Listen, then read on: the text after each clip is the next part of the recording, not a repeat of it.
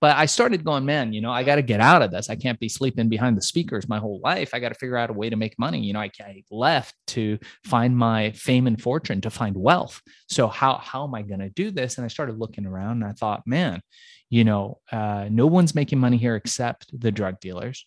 What if and then I thought, yeah, no, I'm not good at crime. I thought, what if I were, you know, became a drug dealer? I mean, they have the beautiful girls, the fancy cars, the nice houses. They're living a good life. And then I, I, I, I realized, mind, yeah. yeah, it crossed my mind. And then I looked back to my school years in the United States.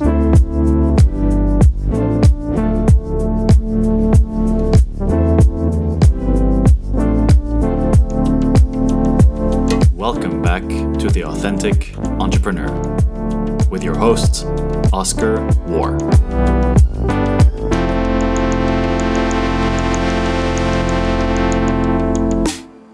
We're live.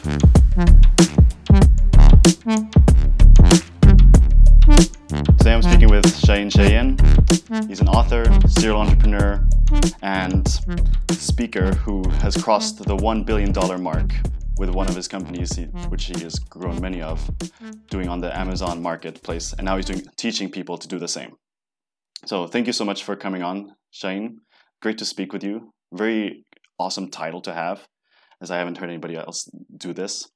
And I'd love to know, yeah, what are you up to these days, and how how did you get to where you are right now? Like, just tell me a brief overview of what does it mean to get to one billion dollars.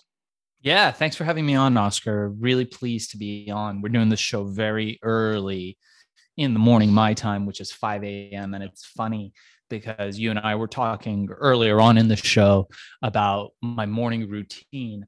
And as we were discussing it, and you know, I, I usually wake up around 5:30 in the morning. I'm not one of those early, early risers that rises at 4 a.m. Although I did that in my 20s. I, I wake up around 5:30. I will do a little bit of breathing exercises, love the Wim Hof breathing, and I do some box breathing, different breathing techniques. And then I'll do a little bit of meditation. Uh, I'll do an ice bath plunge. I'll do a little bit of red light. I'll spend some time in the infrared sauna. And just before everybody in the house gets up and the day gets going, and you've got everybody's energy all over the place, I'm tuned in. And it's funny that you mentioned being authentic because for me, that is how I find that focus. And I realized that during any day that you have to become laser focused, which is kind of what I credit my success to. When I put my mind to something, even when I was a child, before I made any money, I would get completely absorbed in that thing. I am incapable physically of physically, mentally, emotionally, even spiritually, if that's the kind of thing you believe in, um, to just dipping my foot into something. So, or dipping my foot in something. When I get involved in something that I'm interested in, I am all in. I will get all the books, I will watch all the videos, I will call people on the phone. And funny enough, with my first company, that's exactly what I did left home when I was 15. We were Iranian immigrants. We came to this country when I was five. By the time I was 15, I was like, dude, fuck this. I am out. My folks wanted me to be a doctor or a lawyer or some crazy thing like that, which, you know, was the pinnacle of achievement for them. They were like, you know, if our son can become a doctor, that is the height of immigrant success. Mm. And for me, that just was not in the cards. I looked around me, I saw wealth everywhere. My family had managed to buy a house in a up and coming part of Los Angeles, which started really coming up after we moved there. So we're this poor, lower middle class Iran family of immigrants, don't speak English moving into a house where overnight the neighborhood becomes wealthy people. We see the cars changing from Toyotas to Mercedes, and we see the big houses popping up around us, but we're still poor. My dad's working at a dry cleaners. My mom is a housewife. You know, we never bought new clothes. We never ate out at, at restaurants. And so when I was 15, I looked around and I thought, hey, man, I want to achieve that success. I want the Porsche and the beautiful girl and the and the boats and the you know fancy you know things that are that come with wealth. And i'm not going to get it going to school. This is going to crush me. I don't understand what they're teaching. I don't like the culture of academia. So i took off and i left everything. I burned my ships.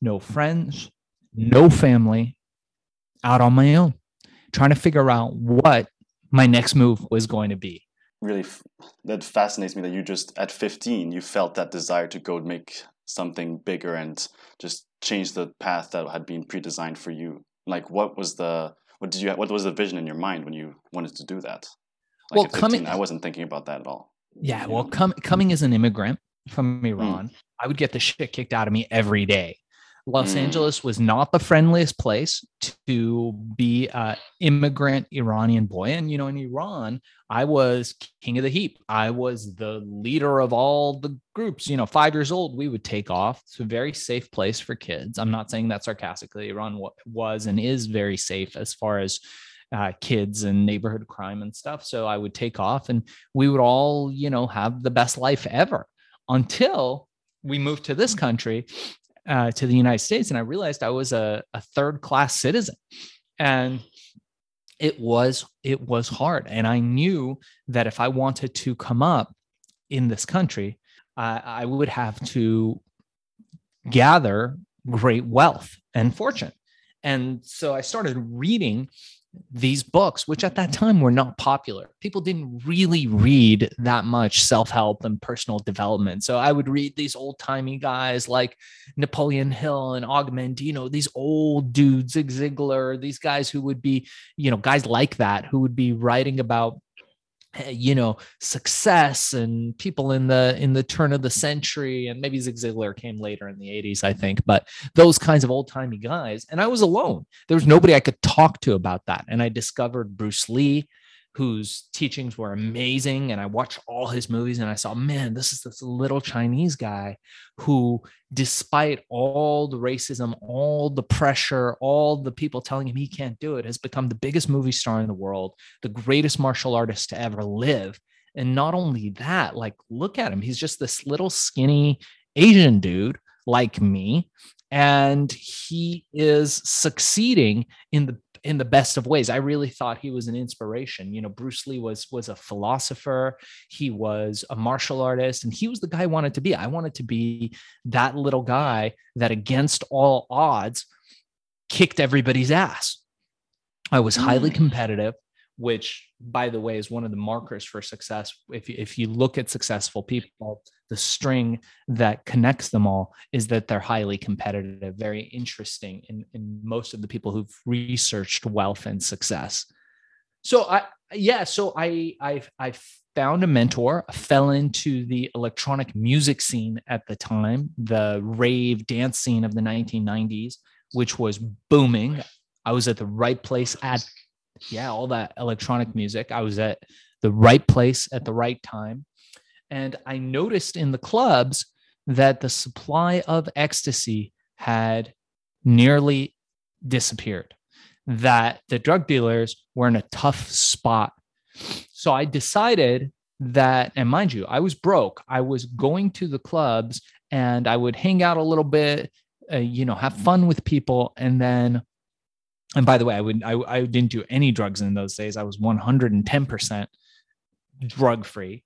And I would hang out, listen to a little bit of music, maybe make a couple friends, and then I would go sleep in the back room or sleep behind the speakers because those clubs would start late at night and they would go until the early morning, which was spectacular.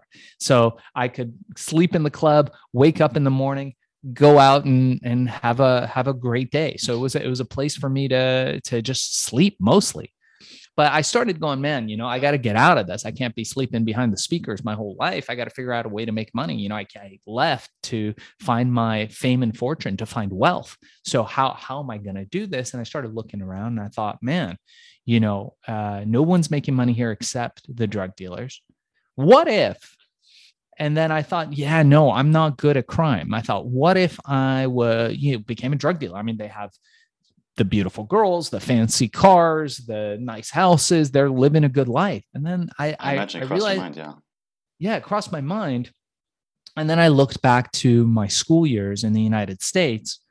And when we started a little bit of a criminal empire, we had a little bit of a, a tiny West Side mafia group uh, in my in my in my early adolescence, where we had a little kid uh, with us at the time and it was a little Greek kid, and he was short and super cute. You know, I, I don't think you're allowed to say he was a little person, and he would back in those days the stores had the you know the electronic sensors that prevent people from ah. stealing things and those things were about four feet off the ground so because okay. they, they they had the sensor four feet off the ground. He was just under four feet tall. So he could fit right under the sensors. So we would send him into the store. I would keep the cashier busy or me and a couple of our cronies would keep the cashier busy while he would take those little bottles, you know, those little bottles of alcohol. He would take some glue. He would take cigarettes. He would take all the porno magazines, the Playboys, the penthouses, the, all, all the contraband, and he would stick it in his pants. He'd wear really baggy pants and jackets, and he would stick all that stuff in his pants. And then he would sneak out um, underneath the sensors, and we would sell the mm. stuff in school during those times. And I, I write about this in my book, Billion How I Became King of the Thrill Pill Cult. Well, the fact was, we were always getting busted, always getting in trouble, always in the principal's office. And fortunately for me, when I discovered meditation and became uh, a more self realized criminal back in my childhood days, a child criminal, I should say, I, I haven't committed crimes as a as an adult. I realized that I was really bad at crime. I realized that. I hmm. should not be doing crime because we would always get caught.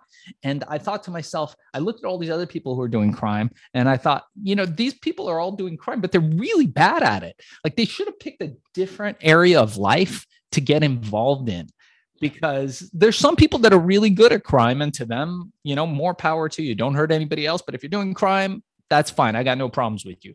But it's the people who you're like, oh my God, they're terrible. And then they go to jail and then they come back and then they do more crime. Do and you're things. like, right? You're like, dude, what are you doing? What are you doing? So I had at least enough self realization in those days to know, yeah, crime was not for me. Life of crime, not for me. And I was too, too neurotic and crazy and, you know, all those things uh, coming from a Jewish family.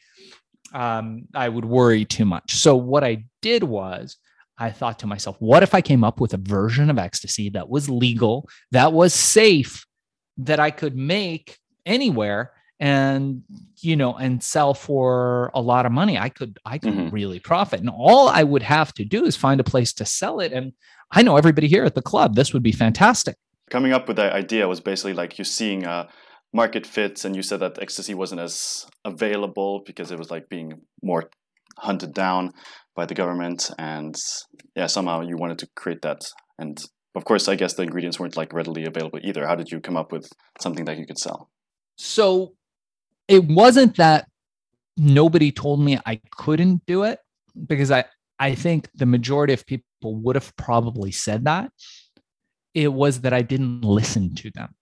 I did not know that i could not succeed. I did not mm-hmm. know that i could fail all I knew was that I was going to do it. It's interesting. It's one of my favorite quotes of all time. And I don't know who said this. Maybe it was Henry Ford, but it's the person who says it can't be done should not interrupt the person doing it. Mm, totally. And I love that quote. That was the mindset that I came at. And I did everything that I needed to do to make it happen. I went to the library. The library was free. There was books on herbal medicine. I started reading up. I found the people who wrote those books and I started calling them. And this is back in the day where you would use this book called the Yellow Pages, pre-internet. And you could open up this book and you could look up people's names and you could call them. And sometimes I wouldn't find the person because sometimes authors wouldn't be listed, but I would find a cousin and they'd be like, oh no, you know, George Zingleberry is my uh, cousin. And I'd be like, great, you know, I'm working on this product. Can you give me his number? Well, I, you sound like a nice fellow. Sure. And then I'd call George Zingleberry wow. and he would help me with the thing. And I would go door to door. I would go to Chinese herbalists. I would find people and I would knock on their door, you know, and I'd be like, hello. Uh, you know, I'm doing this, I'm doing that. And they would have to answer. And I wouldn't leave Yeah. until they said yes. I would constantly do that kind of thing. And it was um it was interesting and exciting time. But finally I came up to this package of goo-filled uh, capsules. Uh, they weren't capsules; they were like balls. I didn't have the machine to buy capsules. So you know, there, there's a machine that you need to have in order to uh, make capsules, and I didn't have enough money to do that. So we Yeah. made them into little balls. I had a girlfriend at the time. Uh, you know, and everybody was saying, "Hey, you know, you need money to get a girlfriend to go, whatever." I had no money, and I had a girlfriend, and we used her house. I somehow managed to convince her that when her father was away to let me cook the stuff up in her kitchen. And we did. And I put them in these little baggies and made them look as good as I could at the time. And they worked. They worked really well, but you had to consume like 25 of these like goo filled balls, but they worked. It was weird, but they worked. And when we finally had it down to like five goo filled balls Mhm. in, in little baggies, I took it to the club. And I walked Ooh. up to the first drug dealer I saw, the biggest guy there. And I said, Hey, buddy, you got to sell these. And he said, Fuck off, kid. And I said, No, no, no, really, like, got to sell these. He goes, What, what the fuck is this crap? He's like, "You're gonna get a- 15. yeah, I was 15. Yeah. I was a 15 year old kid. And I said, look, it's it's called, and I had a moment trying to think of what I'm gonna call this because I hadn't thought about that before. And he said, What is this shit? And I he says, I only deal E. And I said, It's herbal ecstasy. And he goes, What? I've never heard of that shit. And he looks at it and he goes, Looks like shit. And I said, Yeah, but here's the deal, bud. And I knew in that moment was another one of those moments of Mm. me thinking to myself, hey man, you know, self-doubt's a bitch. Self-doubt will Yeah. will make you crumble. Self-doubt will make you shiver and quit and and run home to your mommy. Self-doubt is one of the things that keeps entrepreneurs and and anybody who's trying to succeed in any area of life down. So I had Yeah. that moment of self-doubt, but I beat it down. And I looked the guy in the eyes and I knew I was like, you know what? This is my sink or swim moment. So here I am. I've made the trip out from Iran.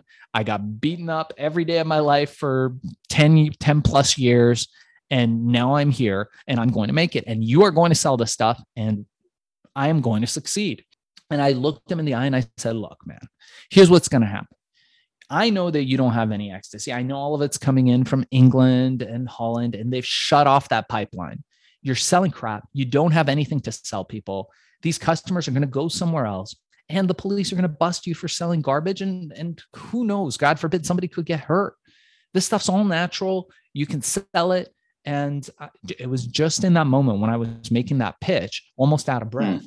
that a couple people walk up and the guy reaches in his pocket and realizes his pockets are empty. And he looks at me and he motions like this to you know give him the the little baggies and i give it to him. And i go away. So i'll come back in a couple hours.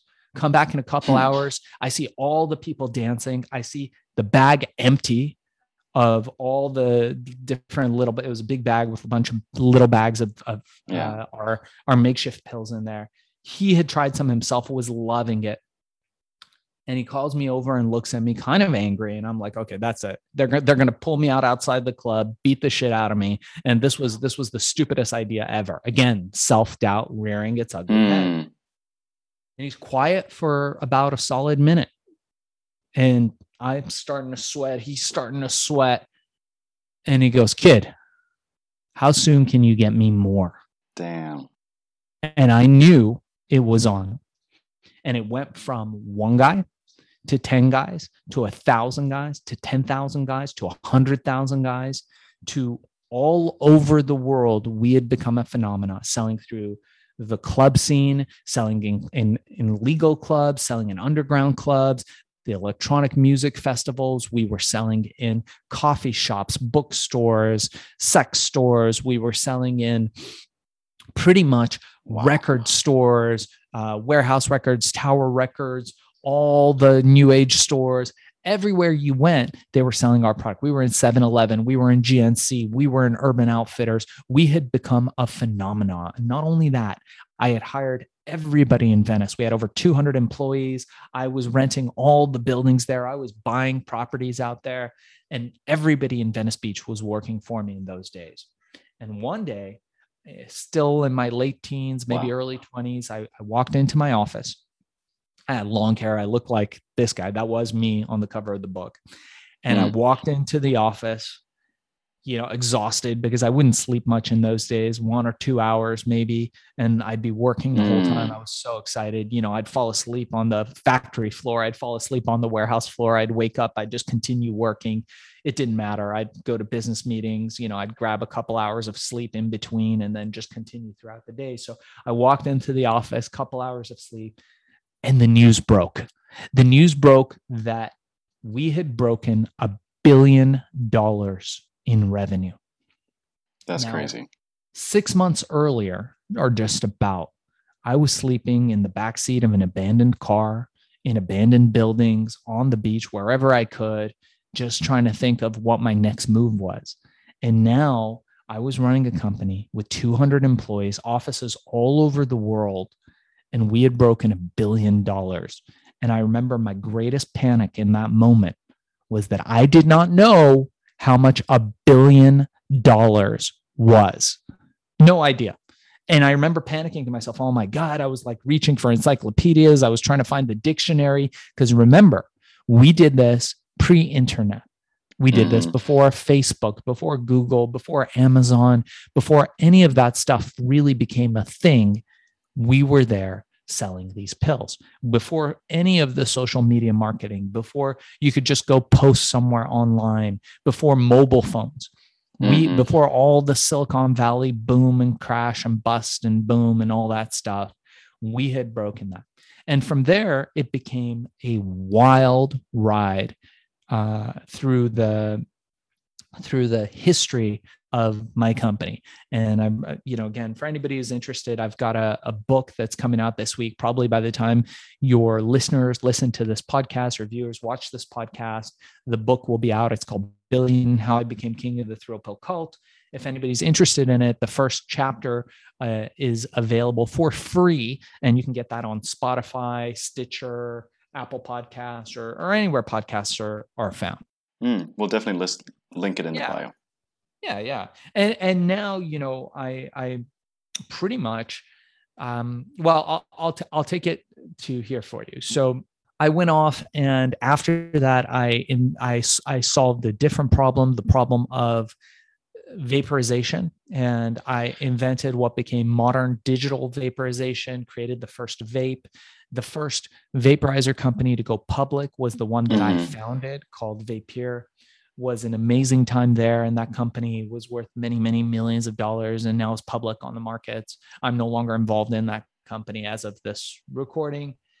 And from there i decided hey man you know i really want to you know I'm, I'm in my 40s now and i thought you know i really need to work against cognitive decline. And not only that i need to be sharper every day. So i mm. thought I, I would invent a new nootropic so I decided to develop this brain pill called Accelerol, which I did. And it was selling really well. But I realized that if I wanted to sell it, I needed a lot of distribution. And this is back in the days where Jeff Bezos uh, would respond to emails. You could email jeff at amazon.com and Jeff would respond to you.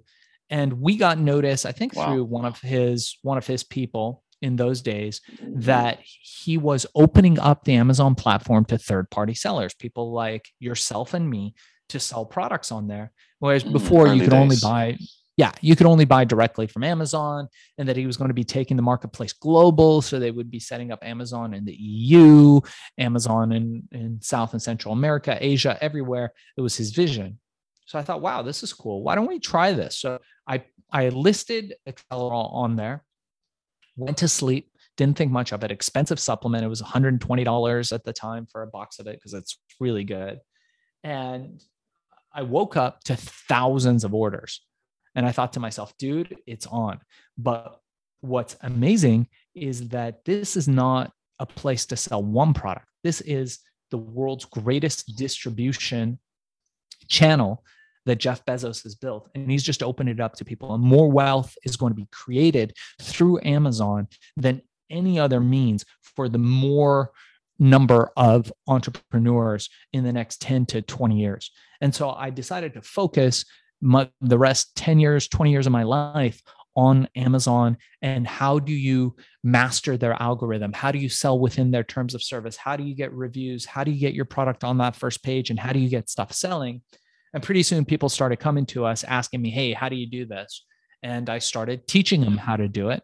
And that's where you know we built a course and we'll share the links at the end of the, the podcast. But you know for for any of your listeners that are interested i've got a one hour course where now i teach and empower other people to do the same thing because for me it's not really about the money anymore. I, i've got a pretty good lifestyle. I travel all over the world with my family and from wherever we're at we've got our amazon businesses running and we explore the world and we go to fun adventures we collect cars, we do all kinds of cool stuff.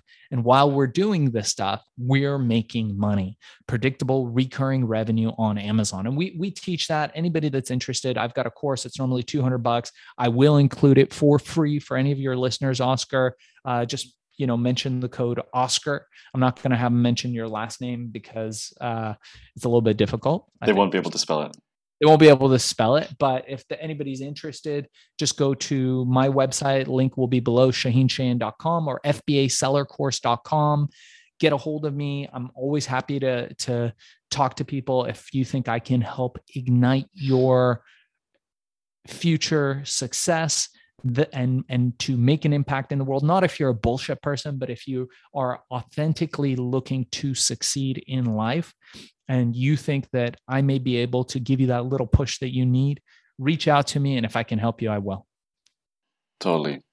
Awesome. Thank you so much for that journey, that story. What's really interesting is that it sounds like you always had a drive, even though there was some moments of self doubt, moments where you were like, oh, is this going to work? And i feel like that's one of the hardest things that people who want to work on a business they go through. And sometimes those moments they either make or break the person and oftentimes break them so i'm wondering what was like the drive behind building every new business? And was it always the same drive? And how's that changed? What was the motivator? Yeah people will always tell you that it's not about the money. People will tell you that money cannot buy happiness. Oskar as somebody who's made over a billion dollars, maybe more in his lifetime, I'm here to tell you that the guy that said money is the root of all evil didn't have any. Money is fun. You are happier with money just a fact. Doesn't mean that everybody who has money is happy. We all know that is not true. And we can find many examples of people with money who are not happy. But believe me, it is easier. I have been poor and I have been, well, I should say I've been broke. I was never poor, but I've broke and I've been rich. And it's a lot more fun being rich having money and it's it's just another tool in your toolkit you can learn anything and making money is just another thing to learn. We put it on such sure. a high pedestal where we think to ourselves man you know uh, making money is so hard and it's so like it's you know it's just this tough nut to crack. And the fact is it's just another skill set. It's just another tool. All the friends that i have that are millionaires the, the couple that are billionaires if you ask them hey man if i took you and i took everything away from you everything except your clothes and I put you on that street corner during COVID, during the toughest time in the world, where would you be in six months? Where would you be in a year? And they'd be like, probably be a millionaire.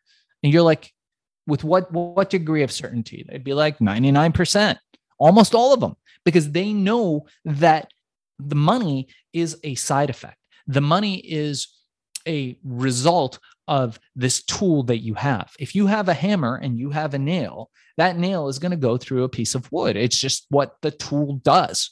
And so when you sharpen that tool of how you gather money, how you make money, how you attract money into your life. And I'm not talking about that woo woo kind of like metaphysical manifestation, law of attraction bullshit.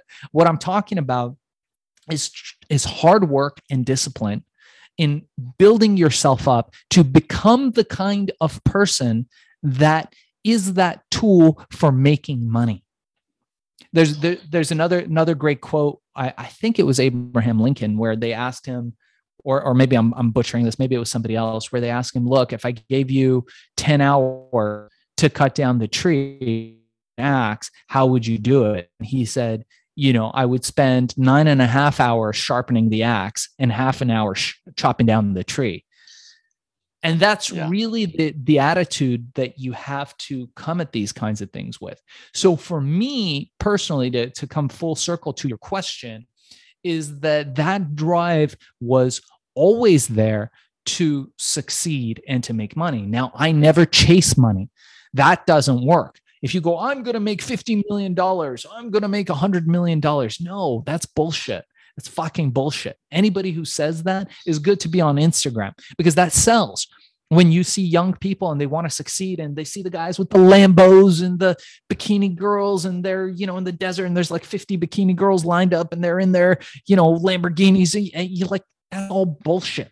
That's all meant to make you want to buy what that person is selling because they're hoping to make money from your desire. It's easier for people mm. to buy the bullshit story to buy that kind of dream to spend you know a couple thousand bucks on that guy's course or whatever it is that guy is selling to say hey man i bought a lottery ticket it's why people buy fucking lottery tickets they don't realize that when they do that every single time they are betting against themselves.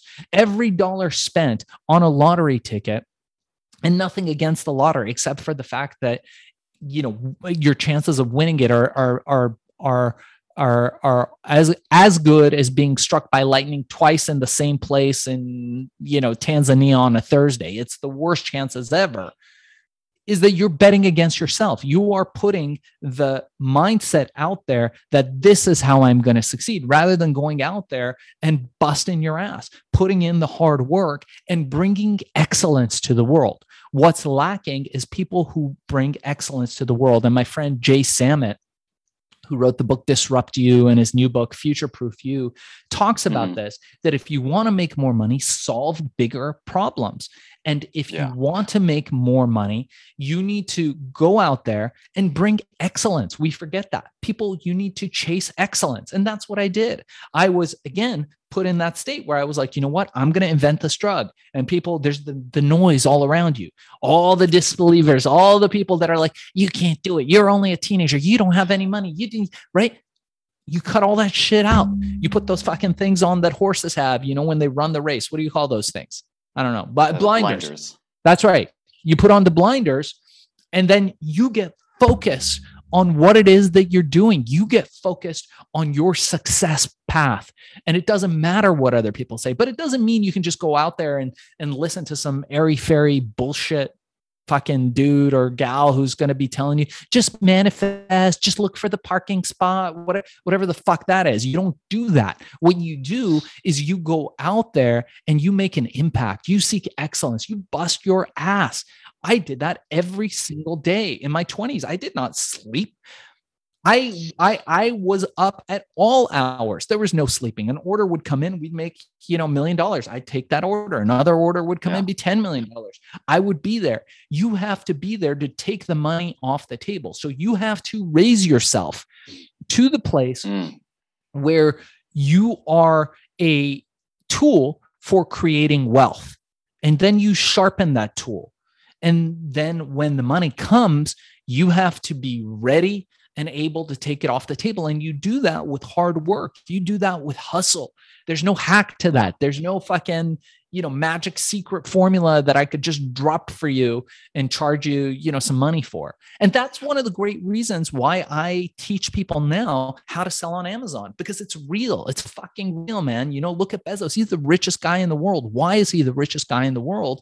Because well there's there's a lot of reasons why he's the richest guy in the world and I'm, i i talk about that a lot but because he fucking hustled yes he came from yeah. he, he came from some level of money he busted his ass but he came from wall street from dh hutton he learned quickly that you need to be around money and you need to master master money he got inexpensive money from Wall Street, the cheapest money you could get, and pumped it into Silicon Valley. And he mm. was ready to drive a fucking Honda, wear five year old clothes, eat fucking top ramen, and sit in a musty office with old carpet until he fucking made it. And that's the attitude. That's the attitude that's lacking from our Instagram, you know, get rich quick kind of kind of bullshit yeah. societies that a lot of us are attracted to. And it's because you know what? It's a lot easier to like get the shiny thing and buy the dude's t-shirt and to say yeah it didn't exactly work for me yet but i'm busy manifesting it. Fuck that.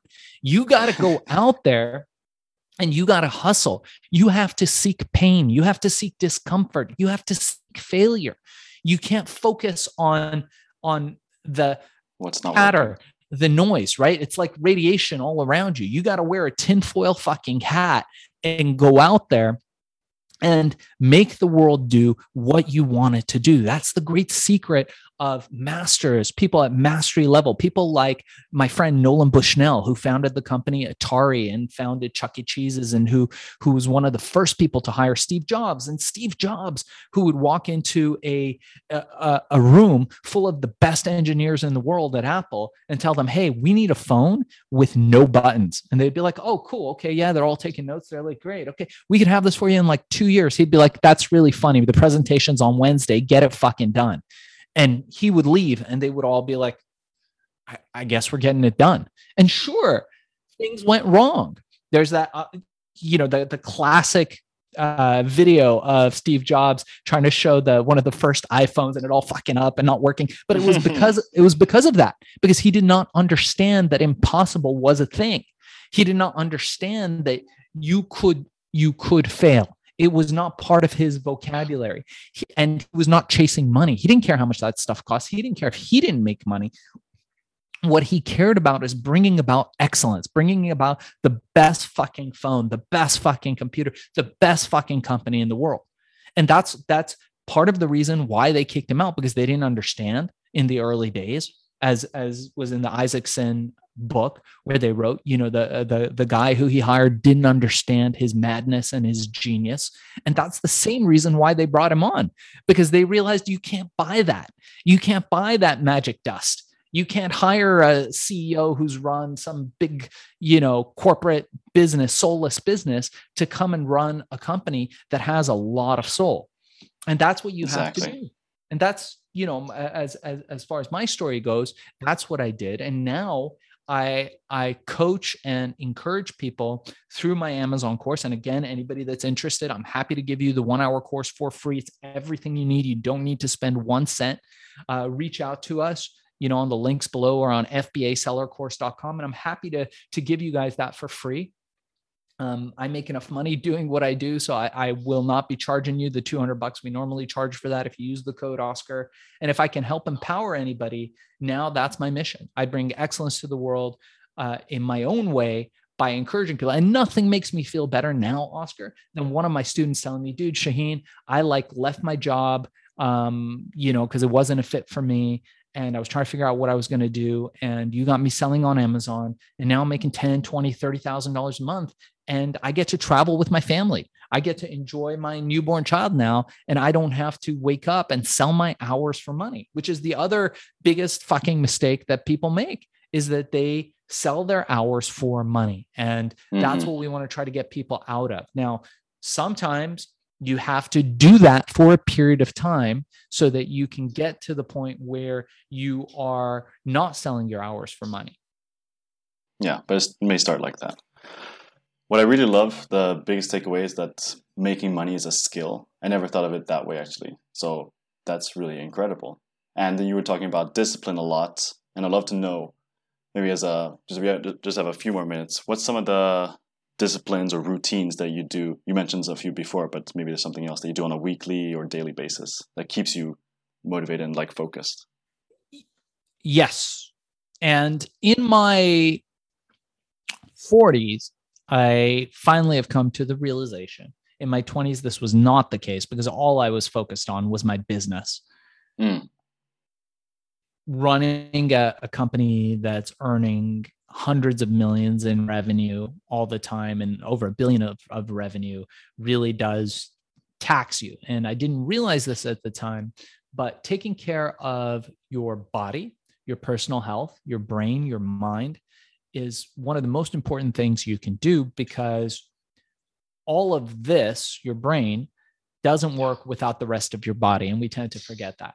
So I, I take a lot of time in the discipline of my body. I eat right, I eat very clean. And it, it, doesn't mean that my diet doesn't change. I'm constantly on top of all the latest technology, all the latest science on what is right to eat, but also what is right for me. I no longer am dogmatic about what I eat. I am open to all things, very learnable because you learn that discipline is a learnable skill. And it also involves being a learnable person when you are mm. open to possibilities, which I wasn't in my 20, my 20s. I was like, I'm vegan or I'm vegetarian or I'm this and that. You know, I have this diet and that's the only right way.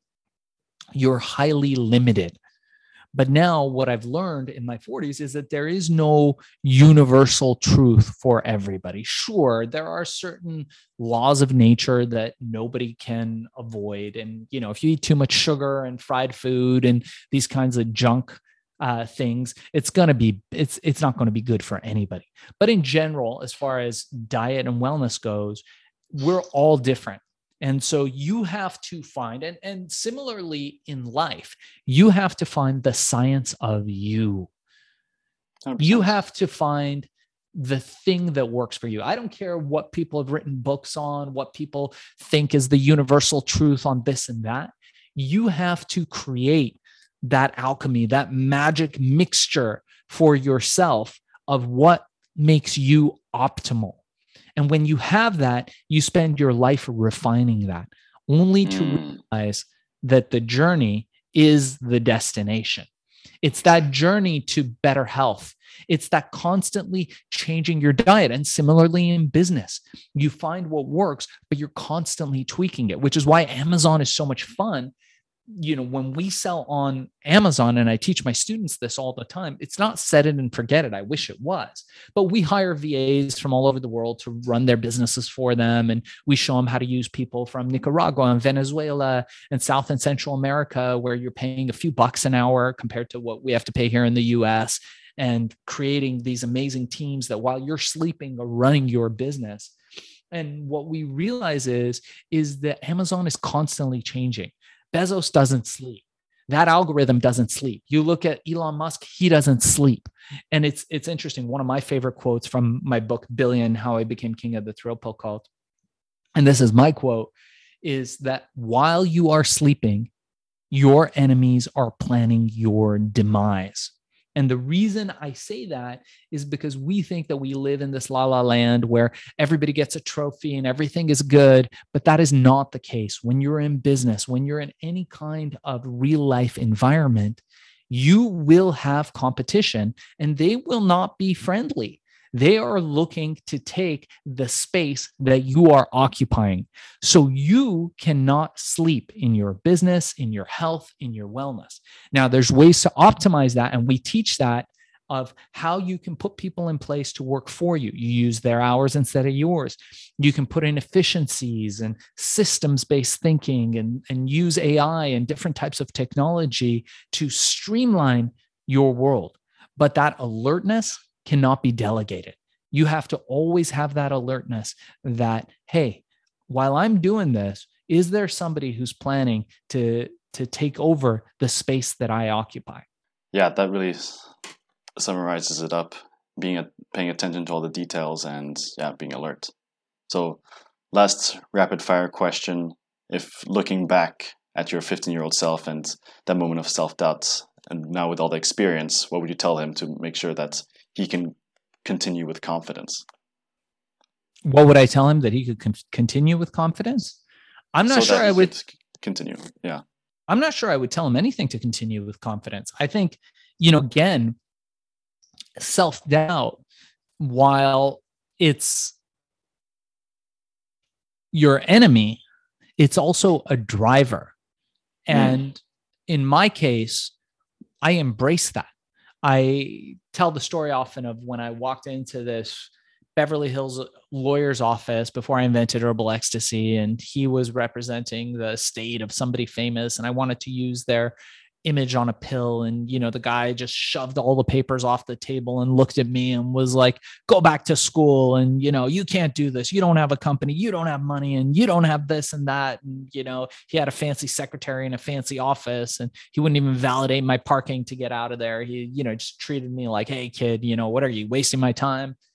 And i remember feeling really dejected like feeling really down like fuck man like i'm doing all the wrong stuff. Why am i here? Like this was so stupid for me to want to do this.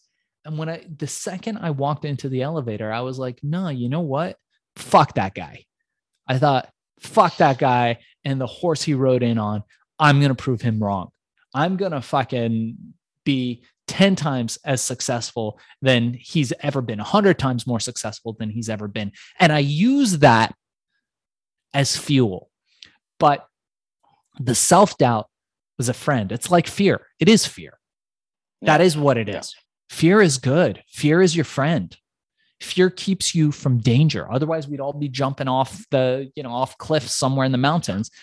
Fear is good because it alerts you to danger. But you have to learn to become its master, not the other way around. Very true. Very true. And as a person that yeah focuses on coaching for focus and being clear about what what exactly you want, that's that is a major key. So thank you so much for your time, Shaahin. Is there anything that hasn't been mentioned that you'd like to yeah to talk about? Yeah, sure. So, like I said, you know, we'll put this up on our feed too for you guys who are interested. Oskar, how do people find you and your podcast? It's everywhere Spotify, Apple Podcasts, Google Podcasts. It's going to be on YouTube as well very soon. And it's called the the authentic entrepreneur. And yeah, you can, otherwise you can find me on my website, oskarwoehr.com. Woehr is spelled W O E H R. Awesome. Yeah, the authentic entrepreneur. So make sure you check out his other episodes. Of course, none of them are going to be as good as this one, but I'm sure that he'll have some other great ones on there. Um, but for me, guys, make sure you subscribe to our podcast, Hack and Grow Rich. You can find that anywhere podcasts are found. Make sure to check out my book, Billion How I Became King of the Thrill Pill Cult. We also have a podcast by that same name, which you can download for free anywhere podcasts are found Google Podcasts, Audible, Amazon, Stitcher any of those places. And also make sure if you are interested in that Amazon course, today we are using code Oskar. It doesn't matter how you spell Oscar, although he spells it O S K A R. And the Swedish way. The Swedish way, the correct way, as he would say. So if if you I think it's the Viking way. So if you were to contact us, you can go to shaahincheyenne.com. We'll include that in the show links. S H A A H I N C H E Y E N E.com or FBAsellercourse.com, FBAsellercourse.com. And just reach out to us, contact us, ask for the free one hour course, and we will include that $200 value to you for free. And thank you so much for having me on the show today, Oskar. I really do appreciate it. Thank you so much for sharing your experience, Shaahin. It's been a real pleasure learning about this journey as I am also part of it and looking to get to that 1 billion mark. Super fun. Let's get you there. Appreciate it a lot.